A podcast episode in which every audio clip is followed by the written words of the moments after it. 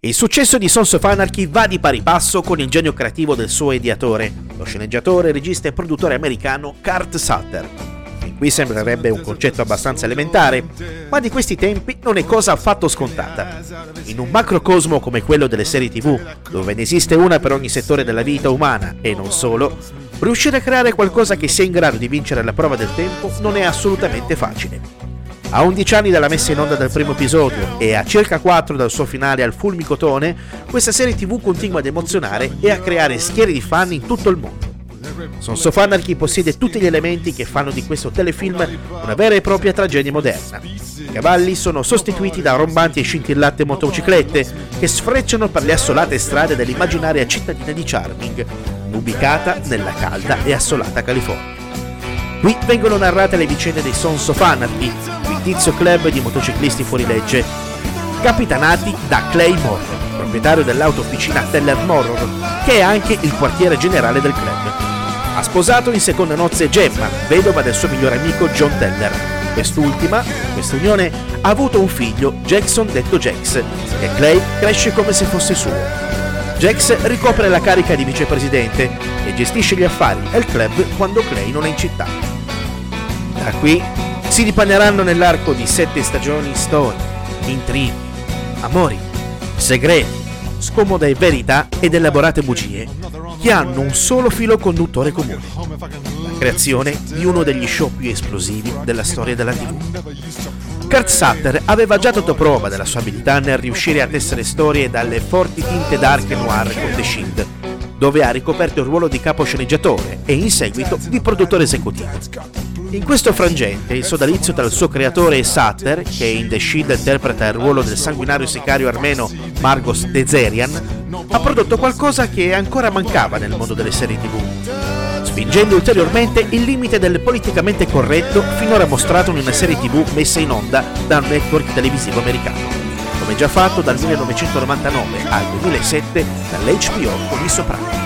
Sesso, violenza, black humor e una sana rivisitazione del politicamente corretto sono soltanto alcuni degli elementi che hanno decretato il successo di questo show. Altro tratto distintivo della serie è la minuziosa caratterizzazione di ogni singolo personaggio. In un certo qual modo, ognuno di essi è fondamentale, in maniera differente si intende, per il prosieguo di questa moderna versione di Hamlet su due ruoli. Sons of Anarchy vanta anche un cast di tutto rispetto.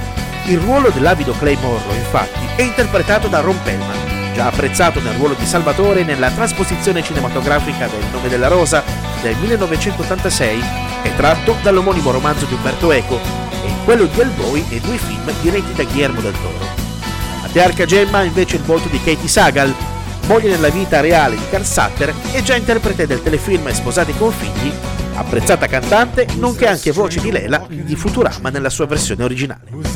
Nello show compaiono anche altri attori che hanno preso parte a The Shield. Anche se con nomi differenti, questa sua abitudine suggerirebbe una sorta di continuità temporale dei personaggi, che cambiano realtà, ma che hanno forti richiami ai loro lavori precedenti. Tra questi vi è Jay Kars, già interprete del brillante detective Holland Dutch Wagenbach, che in Sons of Anarchy presta il volto al personaggio del paranoico agente dell'FBI Josh Cole, che perseguita Tara Knox, grande amore di Jess. Lo stesso dicasi anche per CCH Bounder, Walton Goggins, Kenny Johnson, lo stesso Kurt Sutter, Benito Martinez, Michael Chiklis, Emilio Rivera e molti altri. E la lista ovviamente potrebbe essere davvero più lunga di così squadra che vince non si cambia, ma la storia sì, ed è subito un grande successo. Proprio il successo di Sons of Anarchy ha portato Kat Sutter a realizzare uno spin-off su uno dei club con i quali i Sons interagiscono di più, sia nel bene che nel male, nel corso delle sette stagioni, ovvero i messicani Mayans MC.